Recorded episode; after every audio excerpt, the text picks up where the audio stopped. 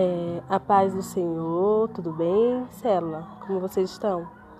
É, faz alguns dias Deus tem me falado sobre dois temas que estão relacionados. Né? Desde quando começou é, esse novo vírus a surgir aqui no Brasil, Deus tem me falado muito forte sobre esses dois temas, que é alegria e gratidão.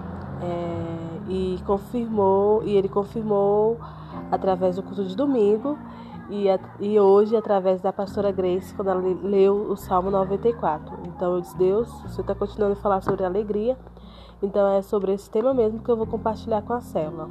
Bom, o que vem na mente de vocês quando vocês escutam ou vê, veem a palavra alegria?